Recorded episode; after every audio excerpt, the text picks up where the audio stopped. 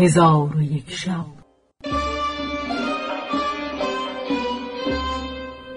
چون شب سیصدم برآمد.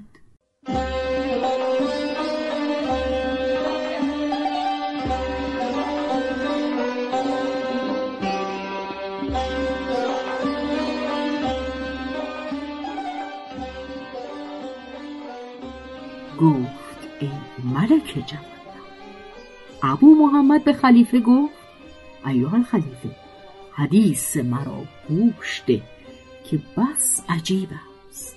هارون رشید گفت حکایت خود بازگو. پس ابو محمد گفت ای خلیفه زمان این که مرا تنبل نامند و می‌گویند که پدر من مالی به میراث نگذاشته است همه راست است.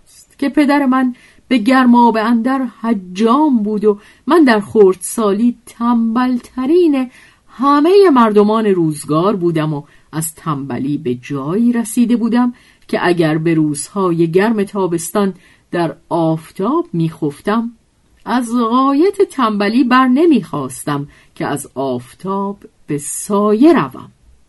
پانزده سال به همین منوال گذراندم. پس از آن پدرم درگذشت و چیزی به میراث نگذاشت و مادر من در خانه های مردم خدمت کرده مرا نان می‌داد و من در یک پهلو افتاده از جای خود نمی جنبیدم اتفاقا روزی مادرم به نزد من آمد و پنج درم نقره داشت و به من گفت ای فرزند شنیده ام که شیخ ابوالمظفر قصد سفر چین کرده و او مردی است که بینوایان را دوست می‌دارد.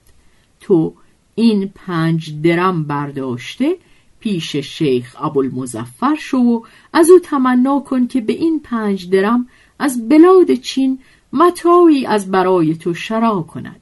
شاید که از فضل خدا سودی از آن متاع به هم رسد.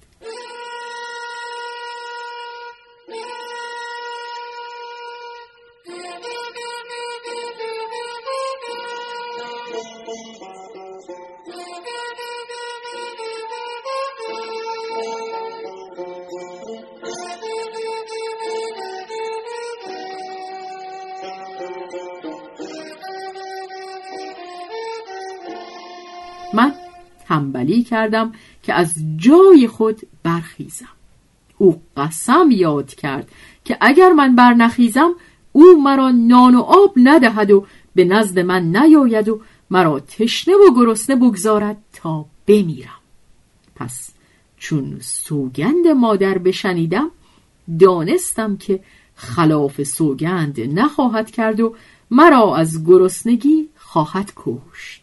ناگزیر مانده به او گفتم مرا بگیر و بنشان. پس مرا گرفته بنشانید و من همی گریستم. آنگاه گفتم کفش های من بیاور و گفتم کفش در پای من کن. مادر کفش در پای من کرد. گفتم مرا بردار و از زمین بلند کن و چنان کرد که من گفتم. پس از آن گفتم مرا بگیر تا راه بروم.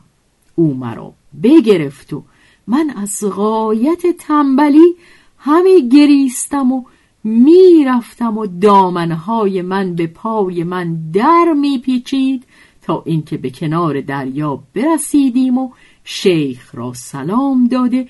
به او گفتم ای ام ابوالمظفر تو هستی؟ گفت آری ابوالمظفر منم. گفتم این پنج درم بگیر و از بلاد چین متاعی از برای من شرا کن شاید که خدا سودی به من عطا فرماید.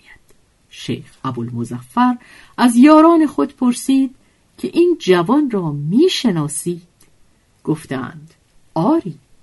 این جوان را ابو محمد تنبل گویند و ما بجز این وقت هرگز ندیده بودیم که او از خانه خود به در آید. ابوالمظفر گفت ای فرزند درمها پیش من آور و توکل بر خدا کن. پس شیخ درمها از من بستد و بسم الله گفت. پس از آن با مادر خود به خانه برگشتم و شیخ ابوالمظفر با بازرگانان به سفر روانه شدند و همی رفتند تا به بلاد چین برسیدند.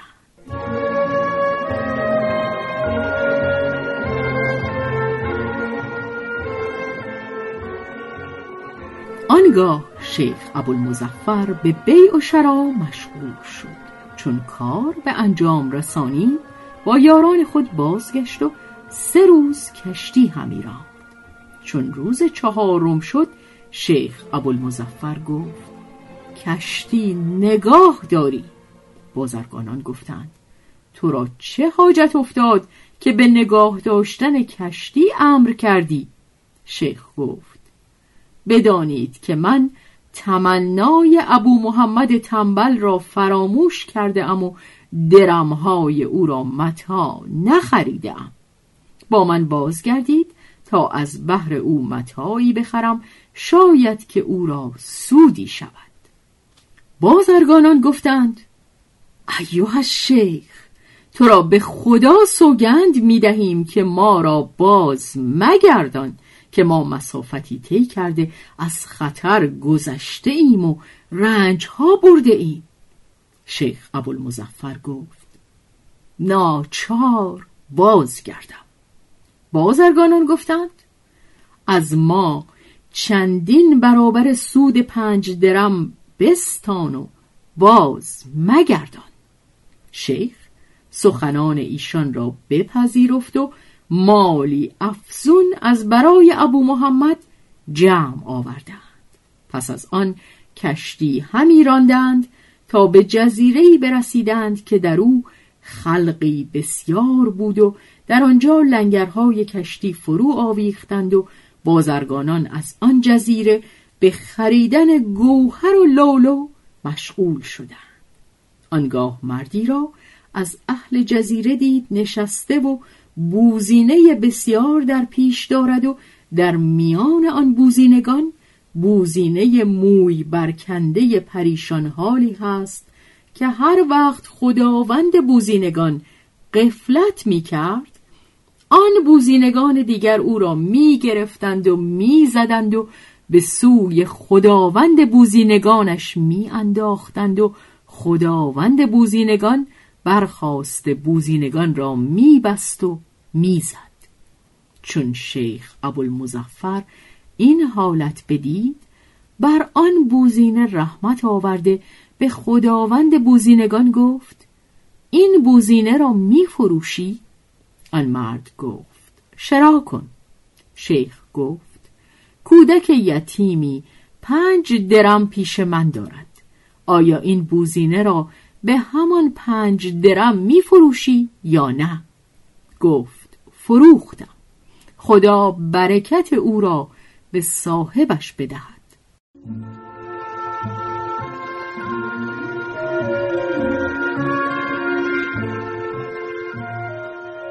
پس شیخ درمها بداد و بوزینه بستد خادمان شیخ بوزینه را در کشتی به جایی بستند.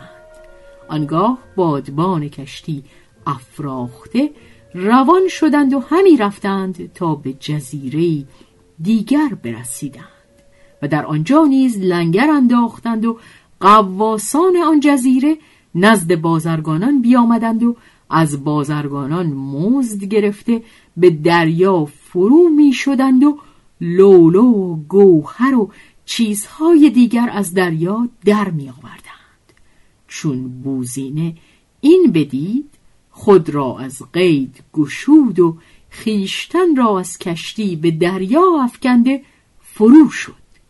شیخ ابوالمظفر گفت سبحان الله از بخت بد آن یتیم. بوزینه تلف شد. پس شیخ از بوزینه نومید گشته بنشست.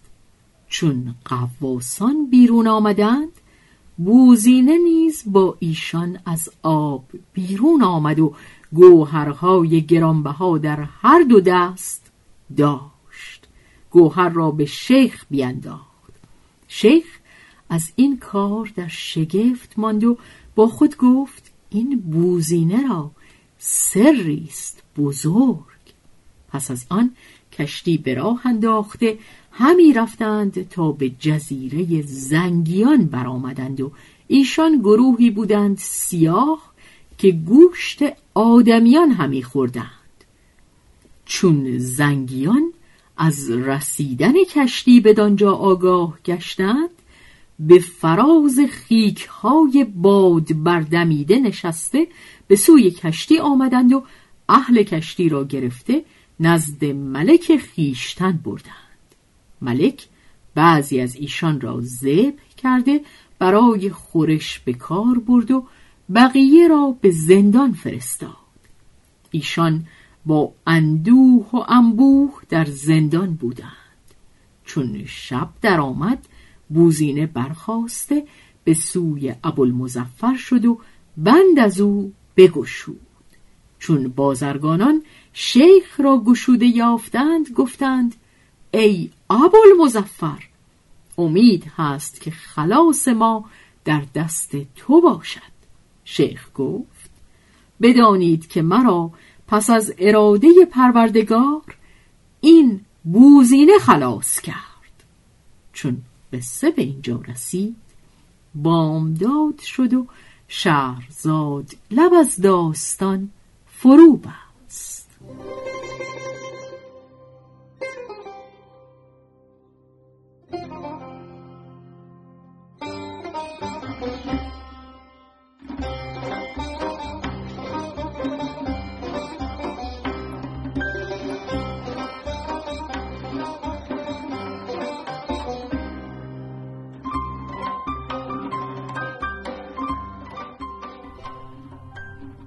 روایت شهرزاد فتوهی.